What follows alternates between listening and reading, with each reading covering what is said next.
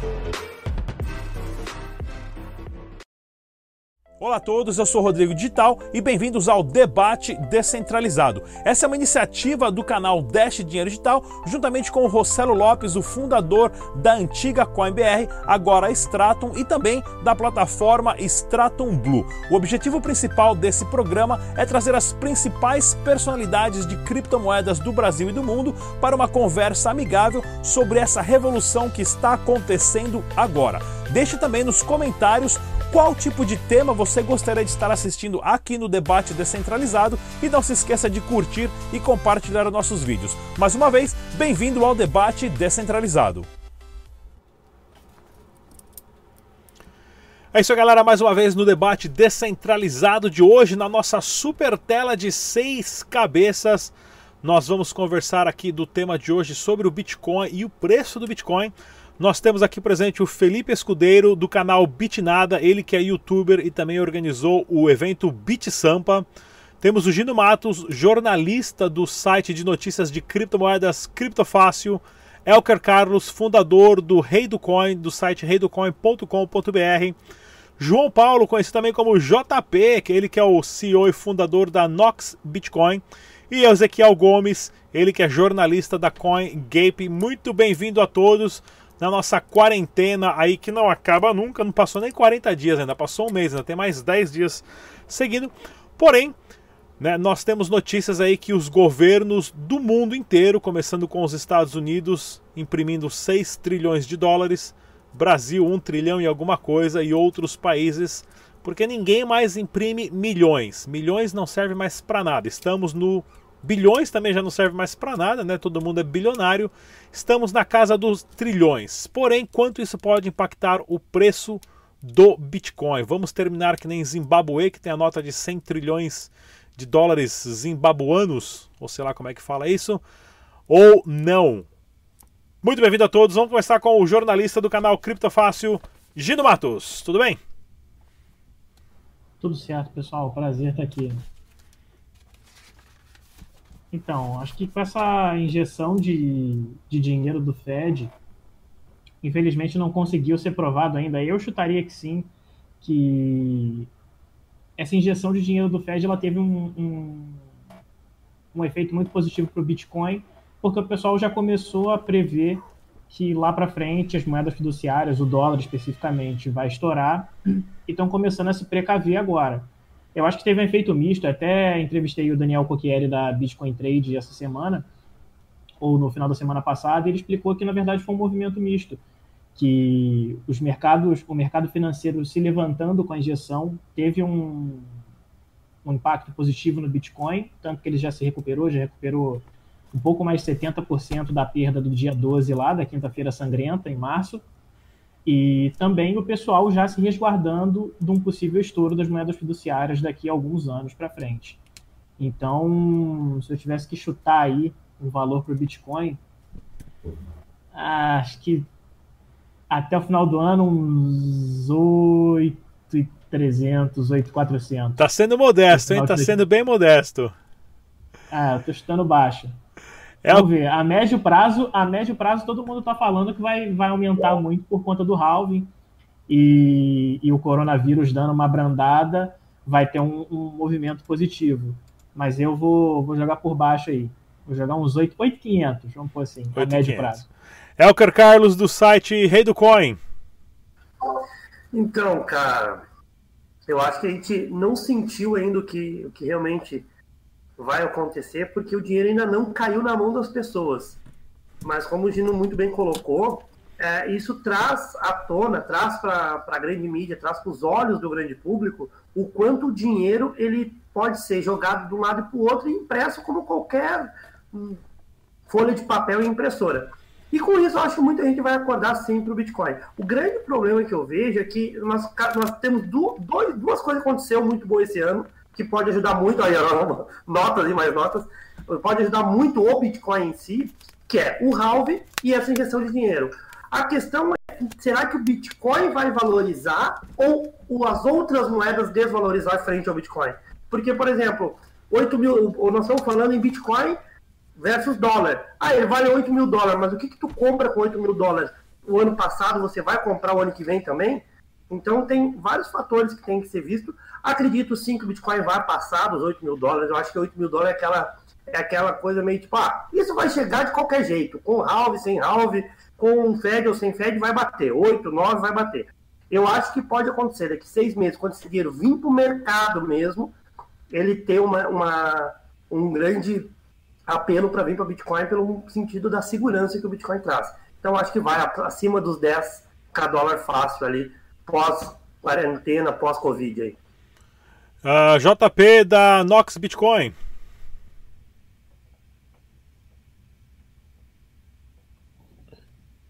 Olá, é prazer estar aqui de novo, tá? É, eu compartilho da opinião dos amigos. Uh, a gente está vendo impressão de dinheiro sem precedentes na história. É, e isso tem a consequência óbvia, faz com que o dinheiro valha cada vez menos, como é o que falou, o dinheiro compra cada vez uh, menos coisa, embora a comunidade de conta, 8 mil dólares vão continuar sendo 8 mil dólares, uh, e do psicológico das pessoas você não percebe tanto a diferença, mas esses 8 mil dólares vão comprar menos coisas. Isso vai fazer com que os ativos, todos os ativos, não apenas o Bitcoin, uh, valham mais, né? Valham mais em relação ao dólar. Então, imóveis, ações, títulos, qualquer tipo de bem. Uh, em relação a Bitcoin em particular, eu compartilho da tese que Bitcoin ele representa uh, o ativo anticíclico, né, antissistema financeiro. Então, havendo uma crise financeira como a gente deve ter ainda, e eu digo deve ter porque eu acho que a gente não teve crise financeira, a gente está tendo uma crise de produção, tá? Nunca antes na história, talvez em período de guerra, uh, o setor produtivo ficou parado como está agora. Uh, e essa injeção de dinheiro deve levar a uma crise financeira, que aí sim a gente pode testar de fato a tese de Bitcoin como um ativo anticrise, tá? Eu estou comprado nessa tese, eu estou posicionado em carteira minha, em carteira de cliente que eu administro para Bitcoin uh, em torno de 10 mil dólares, tá? Até o final do ano. Uh, e eu tô confiante nisso por diversos motivos.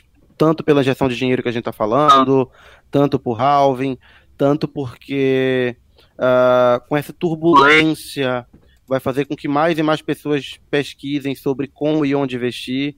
E por mais que Bitcoin tenha muita descrença ainda dos investidores mais tradicionais, uh, com estudo, com informação e com conhecimento, a tese dele fica muito mais crível, fica muito mais forte. E eu acho que tudo isso favorece, tudo isso favorece, favorece Bitcoin. É bem bacana. A gente vai começar a pegar aqui e fazer um bolão aqui para saber quem vai ganhar essa no final do ano aí, dia 31 de dezembro. É, Ezequiel Gomes, jornalista do site CoinGape. Bom, pessoal, prazer estar com vocês aí. Quando foi na virada de 2019 para 2020, eu estava fazendo uma matéria para o portal Livecoins sobre um pouco da, das previsões, né, das grandes personalidades aí do mundo cripto a respeito do valor do Bitcoin. Eu falei com o Fernando Urich e ele me respondeu de uma forma muito interessante. Ele falou assim, Ezequiel, eu acho que em 2020 o Bitcoin vai valer alguma coisa mais do que zero. Querendo dizer assim, né, que o Bitcoin ele tem valor e só isso já é uma coisa extraordinária. Por que, que o Bitcoin é usado para pirâmide, para golpe, para uh, fazer as pessoas caírem em problemas daí? Porque ele tem valor.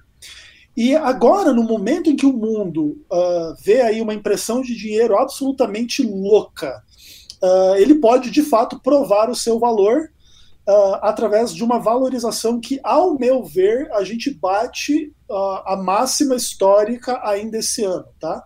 Então, acho que ele vai para 15, 17 mil, um pouco mais aí do que isso até esse ano. Claro, pode ser que não, pode ser que a gente ainda veja queda a depender dos desdobramentos do Covid, que a pessoa está ainda achando que tá, já está no fim do Covid, né? Logo, logo encontra a solução e não, daqui a pouco esse problema se estende por seis meses, um ano, um ano e meio, dois anos, dois anos e meio, e aí o Bitcoin ainda pode cair bastante, na verdade. Então precisamos tomar um pouco de cuidado com isso. Mas, ao meu ver, na minha perspectiva, a gente bate a, ma a maior alta histórica do, do Bitcoin em 2020. Felipe Escudeiro, do canal Bitnada. Fala, pessoal. Deixa eu só fazer uma pergunta antes do, do Felipe falar. Ô, Ezequiel, maior alta em real ou maior alta em dólar? Maior alta em dólar. Não tem problema, não. Real não tá valendo nada, né? é real? tá mal. Felipe. Maior alta em real, talvez o Bitcoin parado a gente chegue lá, hein? Maior alta em Bolívar. Né, aqui, ó. Pra mostrar ó, quanto vale o Bolívar, ó. O calhamaço, ó. O Rodrigão tá bem na fita, ó. Vamos lá. Felipeira. Vamos lá. É, primeira coisa, né? A gente não tem controle sobre o que um governo, um banco central vai imprimir, né? Então a gente parte dessa premissa. Nós, cidadãos comuns, não temos esse controle.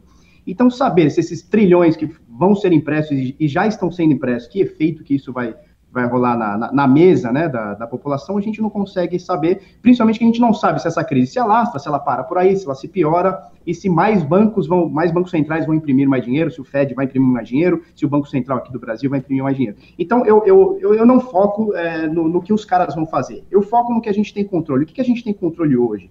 Bitcoin é uma moeda horizontal, então ela é descentralizada, não tem um agente é, ou um ator da rede que acesse de forma diferente, isso é muito importante ficar claro. É, e a gente tem controle, a gente tem certeza absoluta que é improvável que a gente tenha acima de 21 milhões de unidades, tá? Então a gente faz esse, eu, eu procuro fazer esse paralelo. O Fed pode imprimir infinitamente, como eles já declararam que vão imprimir é, de, de modo infinito, e o Bitcoin a gente tem 21 milhões de unidades. É, agora, sobre é, o Bitcoin, o JP falou sobre o Bitcoin ser um ativo anticíclico, né, tal de proteção. É, eu acho que isso tem muito a ver com o propósito e com a data, né, com o momento histórico que o Bitcoin foi criado. Ele foi criado ali por foi criado não, ele já vinha sido desenvolvido através de outras moedas, então tinha Bimoney, tinha BitGold, tal, tinha umas coisas aí que foram desenvolvidas. Chegou o momento da, da crise do subprime lá em 2007, 2008, Satoshi Nakamoto ficou pistola e falou: "Não, agora eu vou criar essa parada". Então, a partir de uma crise mundial, é, foi criado o Bitcoin. E aí as pessoas, ao longo desses 11 anos, é, meio que ficou intrínseco ali na cabeça da galera, que é o seguinte, bom, então se ele foi criado a partir é, de uma crise, então ele seria a resolução para uma crise, uma crise, obviamente, quando a gente tiver uma próxima crise, a gente está bem na fita. E a gente viu que nesse primeiro começo, aí nesse iníciozinho de crise, e principalmente ali do, dias 11, 12 e 13 de março, né, que foram os dias catastróficos ali para o Bitcoin, que teve circuit breaker na, na Bovespa, na S&P, ou seja, o mundo inteiro caiu, ouro inclusive, né, que é o ativo que o pessoal gosta é, anticíclico e tal, também caiu, e naquele momento caiu tudo junto. E aí ficou um pouquinho abalada a confiança na galera nesse sentido, peraí, o Bitcoin foi feito para ser anti-governo, para ser anti-crise, e nesse momento ele está respondendo de forma igual. Então, acho, acho que, é, que, é, que é importante a gente entender esses conceitos. Agora, sobre valores, é difícil a gente falar de valor, porque se bate, vai sair lá no, no Cointelegraph, vai sair no, no Criptofácil, lá o Felipe acertou. Mas quando a gente erra, fica com cara de taxa. Eu vou dizer o seguinte, eu acredito em algum valor entre 12 e 14 mil de máximo, não quer dizer que vai virar o ano esse valor, mas eu acredito que durante 2020 a gente vai atingir entre 12 e 14 mil dólares. Boa, no, eu fiz uma live com o Felipe do Bitnada ontem, e ele me perguntou, ele fez a mesma pergunta, eu falei que eu acho que fecha o ano ali na volta do, dos 14 mil também. Vou, vou esperar uma. Vou torcer. Isso aqui é um chute, tá, pessoal? Não é nada disso. Isso aqui é uma previsão da minha bola de cristal aqui, tá? Acho que eu espero aqui, no meu coração, eu espero que esteja 14 mil, né? Ou 45, né? Melhor ainda. Mas, pessoal, como é que é essa relação, então, do câmbio de dinheiro, né? Porque o, o que pode valorizar é o Bitcoin mas valorizou em quê? Em dólar? O dólar subiu pra caramba ou o real que desvalorizou? Como é que funciona nessa parte de cotação de câmbio? Né? Você quer ser milionário, você pode ser milionário agora. É só você pegar aí mil reais, dois mil reais e ir lá pra Venezuela. Você já tá milionário aqui, ó. Na minha mão aqui eu mostro pessoal. Isso aqui quando eu fui gravar o documentário da Venezuela, ó, aqui na minha mão, na época tinha 25 centavos de dólar. Não tinha nenhum dólar aqui na minha mão ó, de dinheirinho da Venezuela. Hoje não vale mais nada, já saiu de circulação.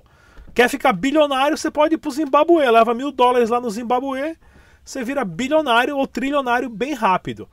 Qual que é essa relação de câmbio? Vale a pena taxar em dólar, em, em, em reais? E até quando isso vai durar? Quando é que a gente vai parar de taxar isso, de, de, de fazer essa paridade com dólar e tá tudo preço em Bitcoin, Dash, Ethereum, criptomoedas? Começar com o, o JP da Nox Bitcoin. Você que é bom de números, JP. Uh, então, né, o, o Bitcoin ele é um ativo global. Uh, pelo fato de ele ser global, como todas as, commodities, ele acaba sendo marcado em dólar. E para a gente aqui que está numa moeda mais frágil, né, para países emergentes, uh, o, o, próprio fato de você estar tá posicionado em Bitcoin já mitiga a perda né, em relação a, a crises como essa. Então, embora o Bitcoin tenha caído de preço desde o início da crise, a queda em real foi muito menor, porque o real se desvalorizou e quem está posicionado em Bitcoin, ele inevitavelmente está posicionado em um ativo global, tá? Uh, mas ainda assim, ainda assim, quem estava em dólar perdeu, perdeu valor. Eu continuo achando uh, que Bitcoin se valoriza em relação a dólar, como eu falei anteriormente.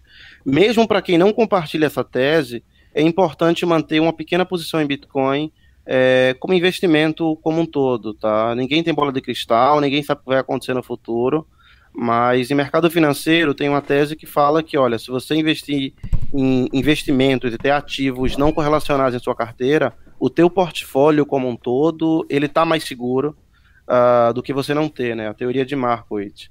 Uh, então, alguns bancos já discutem essa tese de forma mais séria, Uh, e cada vez mais pessoas estão aceitando isso, o Bitcoin como ativo alternativo, que embora ninguém tenha bola de cristal, ninguém sabe o que é que vai acontecer com o mundo, ele deixa, esse ativo deixa a minha carteira mais, mais resiliente. E isso é agravado ainda mais no Brasil pelo fato de ser um ativo global que permite que eu me exponha, eu, eu me moeda local. Eu acho até super válida.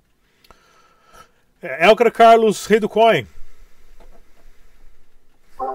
Cara, é como eu disse na, no quadro anterior, a grande questão é o Bitcoin valer em dólar é porque o mundo funciona assim, como muito bem explicou o JP. Mas o que, que o Bitcoin dolarizado compra? Eu acho que vai existir ainda, até ficar a ideia aqui para nossos amigos, um site onde você consiga fazer comparativo do que você está conseguindo adquirir com aquele Bitcoin. Porque, como eu disse, se pegar o. Vamos vir para nossa realidade, o real, o que tu comprava com 5 reais o ano passado, você não compra hoje. O dólar do ano passado estava 3, hoje está 5. Por que dólar? Porque, como eu já disse, é mundial, é global. Então, eu acho que o Bitcoin nunca vai chegar a ser o, o, ponto de ser um dólar da vida que você vai falar um Bitcoin vale um Bitcoin e ponto. Acho que esse ponto nós nunca chegaremos. Eu não acredito, e para mim é uma utopia isso. Porém, eu acredito muito que as coisas vão, vão, podem acontecer como acontece na Argentina, por exemplo, que você tem um imóvel que não é cotado na moeda local, é cotado em dólar. Eu acho que pode acontecer isso em algumas partes do mundo, de ter coisas cotadas em Bitcoin. Mas aí eu não digo coisas para o grande público. Eu digo carros de luxo, mansões, coisas de alto custo, porque o Bitcoin vai chegar num ponto que, como usando a matemática básica que o Felipe passou, são 21 milhões. O Fed pode colocar 21 trilhões de dólares no mercado amanhã. Quanto que vai o Bitcoin para isso? Entendeu? Então, eu acho sim, vai chegar a ter esse ponto de Bitcoin ser comparado a um ativo, a uma propriedade, por exemplo, mas não saberemos nunca que um Bitcoin vai valer um Bitcoin, por exemplo. Eu acredito muito nisso. Gino Matos, jornalista do Criptofácil. Opa, é, eu vou até usar uma. pegar emprestado uma fala do João Lira, de até outro debate descentralizado que teve. E ele falou que, assim, a gente não tem outra forma de valorizar o Bitcoin por enquanto, porque as únicas formas que a gente tem atualmente de comercializar o Bitcoin são por meio de exchanges e a moeda utilizada, assim, abrangentemente é o dólar. Então, eu não sei quanto tempo, eu não, não sou especialista em, em economia, não sei dizer quanto tempo o Bitcoin vai continuar nesse câmbio com o dólar, mas eu acho que é bem na linha do, do que o Elker falou. Eu acho que vai começar, assim, ele comparado a, a uma propriedade de luxo vale 5 Bitcoins, vale 6 Bitcoins. E a partir daí vai começar a, a fazer paralelo com do macro para o micro e vai ser quando a gente vai ter essa independência do Bitcoin em relação ao dólar, em relação a outras moedas fiduciárias. Mas é como pegar a fala que eu peguei emprestada do João Lira, que justamente a gente não tem outra forma, por enquanto, de, de cotar o Bitcoin, porque a forma mais utilizada é por meio de exchange, é por meio da, da liquidação do criptoativo essa liquidação se dá, na maior parte, por dólar. Ezequiel Gomes, jornalista do CoinGape. Bom, essa discussão é uma discussão muito legal, muito interessante, que na verdade envolve uh, como que o mundo funciona hoje e como que ele pode vir a funcionar num contexto de disrupção bastante significativa e que, de, na, e que na verdade a gente não sabe muito bem uh, calcular o que pode ou não pode acontecer. Uh, o Bitcoin, ele para alcançar assim, o seu máximo potencial, ainda precisa um amadurecimento em termos de escalabilidade. em termos de usabilidade. Para isso, enquanto o protocolo vai se amadurecendo, vai evoluindo, a gente precisa fazer o, o trabalho educacional e o trabalho de conscientização e tudo mais. Não é um trabalho fácil, é uma coisa assim de formiguinha mesmo, uma coisa complicada. Muita gente mau caráter tenta pegar carona nessa coisa toda. Mas mais cedo ou mais tarde, a correlação em relação aos valores nas moedas fiduciárias atuais, é, eles vão ser muito benéficos e positivos para o Bitcoin. É óbvio que talvez as grandes empresas e as grandes carteiras ainda não estejam em Bitcoin, porque o Bitcoin de fato representa uma ruptura e quem está no poder, no poder não quer uma ruptura.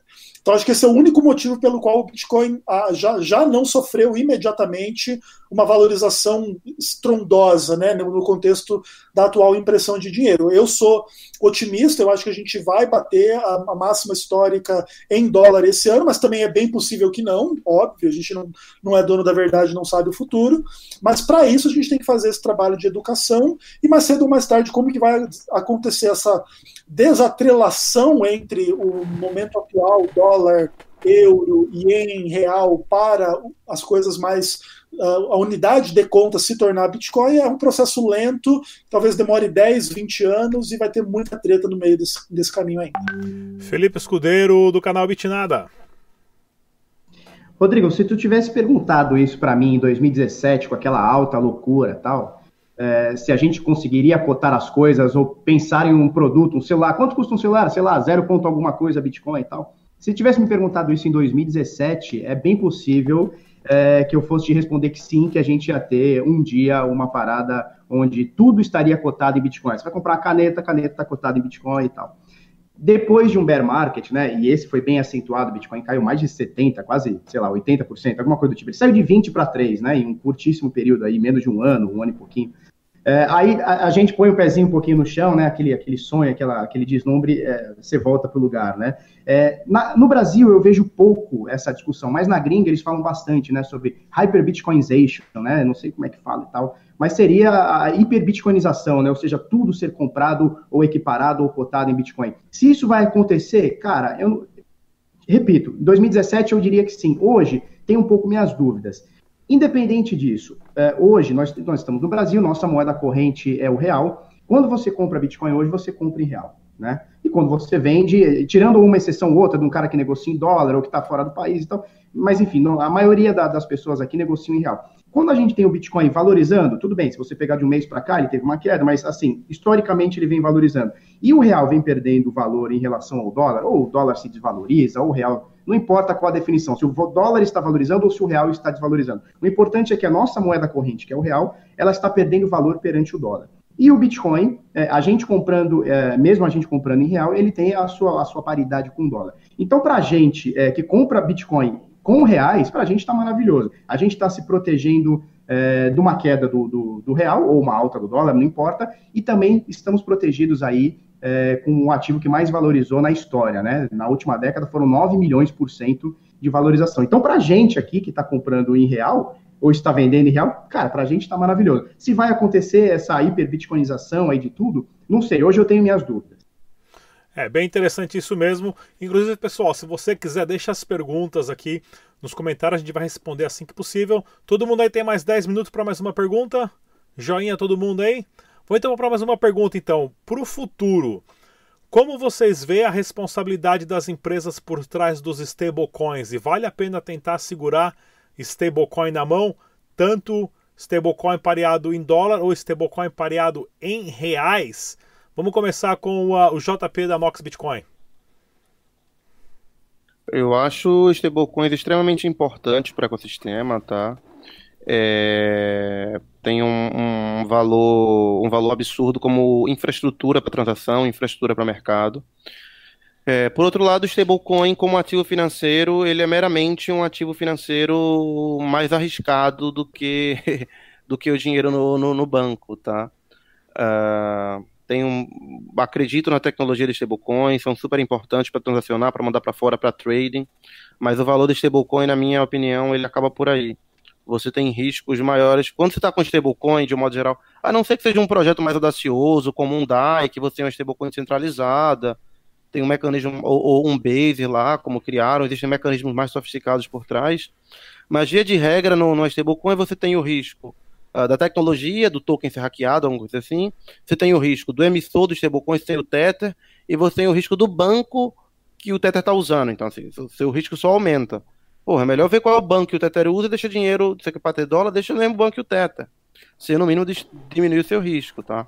Eu não acredito em stablecoin como investimento mas são um instrumento excelente para transacionar, para transferir valor, uh, para mover, para mover dinheiro ao redor do mundo sem risco, sem risco cripto. Gino Matos. Opa, eu concordo integralmente com o que o JP falou. Eu gosto muito das, da premissa das stablecoins, como elas surgiram, de ser um movimento contra os bancos que ficavam fechando a conta da exchange e precisavam de, de uma forma de, dos clientes poderem movimentar quantias para as exchanges. Eu acho muito interessante a ideia das stablecoins, mas não acredito como um ativo financeiro para manter, para reservar valor, não. Eu acho que se for, é bem o que o, o, que o JP falou, se for para deixar em, em, dinheiro, deixa no banco, pega o seu, a sua própria moeda fiduciária e deixa no banco, não tem por que armazenar, principalmente depois de todas as controvérsias, a questão da Tether, que do nada mudou lá a frase no, no site, aí de repente já não era mais pareado um para um, era 70%. Aí agora já voltou a ser de novo. Aí o Fed imprime não sei quantos trilhões. Aí começa a gerar pergunta: com esses tantos trilhões de dólares, vai ser pareado ou não vai? Então começa a, a, a gerar muita, muito espaço para controvérsia. Então, se quiser deixar em criptoativo, deixa em Bitcoin, deixa no, no, na altcoin que, que achar que é um projeto válido, mas stablecoin eu acho que só para transmissão de valor mesmo. Tem muito projeto bacana, até no Brasil está surgindo alguns projetos bacanas de, de stablecoin pareado com real. Não vou fazer merchan aqui, mas é, tem muito projeto bacana para poder até transacionar por plataforma, poder não pagar taxa e conseguir pagar fatura, enfim. É, eu acho que stablecoin tem que seguir por esse lado. Como reserva, não, Legal. não sou muito fã. Elka Carlos, rei do coin. Cara, eu acho que o JP e o Gino colocaram tudo sobre o assunto, mas uma coisa que eu sempre me perguntei: será que os bancos não vão logo ter essa conversão de fiat para cripto dentro da plataforma deles? Hoje no Brasil tem alguns projetos já andando nesse sentido de bancos digitais que vão possibilitar a troca direta. No mundo tem vários que estão tentando isso e ainda tem resistências legais mas eu acho que a stablecoin é, vai cair, vai, ela vai acabar de ter função quando isso acontecer. E vai acontecer isso. Por que, que ela vai cair? Porque é, é meio surreal você falar que está saindo do dólar porque você não quer ficar na mão de um órgão emissor, de um governo, de alguma coisa, para te ir para a mão de uma pessoa física, uma pessoa jurídica, que é uma reunião de pessoas físicas sem uma responsabilidade como a de um governo. Então você está trocando seis por meia dúzia, onde esse meia dúzia é muito mais arriscado.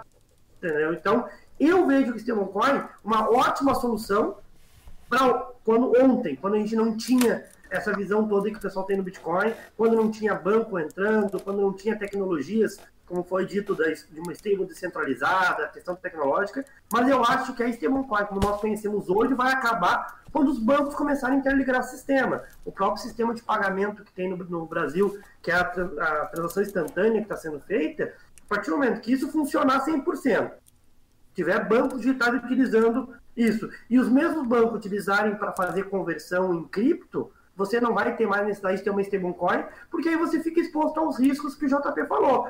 A tecnologia do cara ser hackeada, a conta do cara ser bloqueada, o cara dar um golpe, tudo pode acontecer quando você está falando de stablecoin. Você aumenta o risco quando você fica em stablecoin, e essa é a minha visão em relação a isso.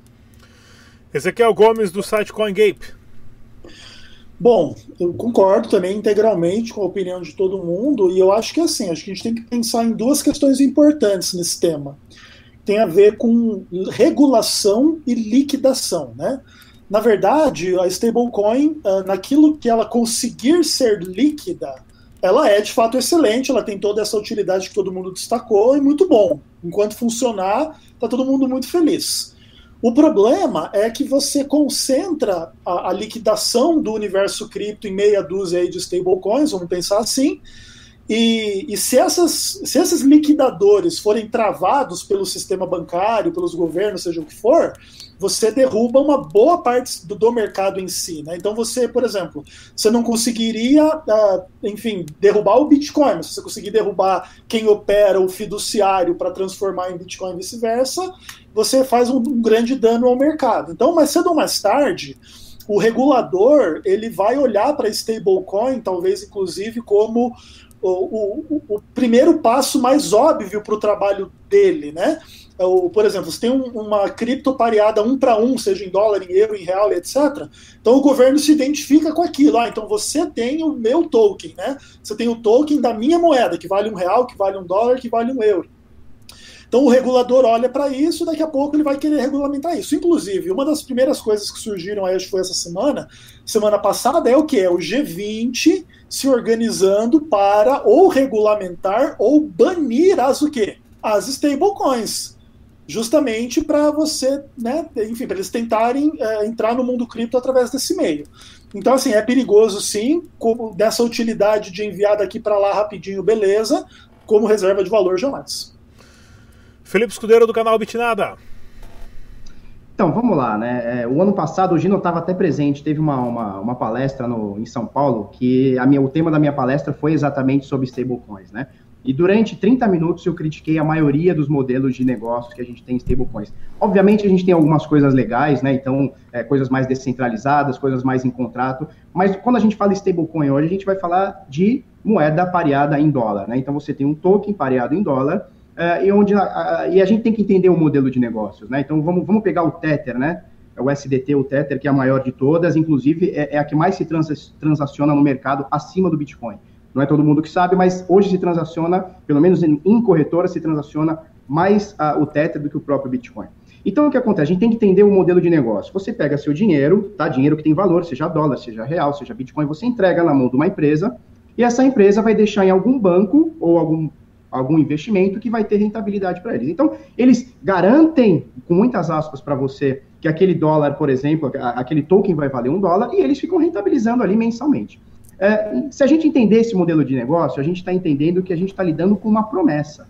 Então, é uma promessa que daqui a um mês ou um ano aquele determinado dólar, então estamos falando de USDT agora, né? Então, que aquele USDT vai valer um dólar, é, a promessa é que aquele banco que ninguém sabe onde está, em que país que está, vai ter aquela reserva, se todo mundo sacar, vai ter limite para todo mundo. Ou seja, é, é, são muitas promessas, né? Que um banco, que um governo não vai confiscar a conta do banco, que a empresa não vai ter má administração, que o fundo é, que eles estão investindo esse dólar não vai quebrar. Ou seja, são muitas promessas que o investidor está colocando as suas fichas é, e está trocando dinheiro real, dinheiro que vale, né? Então, é, independente de você achar que o dólar ou o real vai ser substituído ou não tem valor, cara, o real o dólar hoje tem valor. Se você for na, na farmácia hoje, você vai comprar com dólar, não é com Tether. Vai comprar com real, não é com Tether. E Bitcoin ele tem valor, isso já está mais do que provado, acho que é um debate até ultrapassado. Então, assim, você está pegando o seu Bitcoin, o seu real, e dando na mão de uma empresa que vai rentabilizar isso para você e vai te dar uma promessa de um token que vai saber se existe um laço, se existe alguma coisa. Agora, tirando essa parte da promessa, que eu sou muito crítico, não gosto, da, em geral, de stablecoins, eu acho que é importante para o ecossistema, porque muita gente, principalmente os traders, eles se protegem ou fazem ali o seu lucro, tentam se proteger de um prejuízo através de stablecoins. Então, a Tether é a mais usada, a gente tem outras aí, é, a Binance tem a, a, a o SDB, tem o SDC, tem a Gemini, tem a TrueUSD, tem várias aí, mas, repito, você tem que confiar que aquela promessa daquele token que está na sua conta, de fato vai ter um, um, lastro, ou se quando você for sacar, ou se todo mundo for sacar ao mesmo tempo, vai ter saldo para todo mundo. E eu não confio. É, pessoal, é bem complicado mesmo a gente saber quanto custa um Bitcoin, se vale a pena trocar por dólar, por reais, por bolívares ou por, por dólares lá na, do Zimbabue. Porém, lembre-se, né? As criptomoedas como o Bitcoin, como o Dash, têm um limite. Existe matematicamente a impossibilidade de se criar mais, né? E um Bitcoin vale sempre um Bitcoin, 100 milhões de satoshis. Esse foi mais um debate descentralizado aqui hoje na nossa tela de seis cabeças. Tivemos o Felipe Escudeiro, ele que é do canal Bitnada. Também o Gino Matos, jornalista do site de notícias criptofácil.com.br. Elke Carlos, do fundador do projeto reidocoin.com.br, João Paulo JP, ele que é o CEO da Nox Bitcoin, e também tivemos o Ezequiel Gomes, ele que é jornalista da CoinGape. Muito obrigado pela participação de todos. Até a próxima, pessoal. Tchau.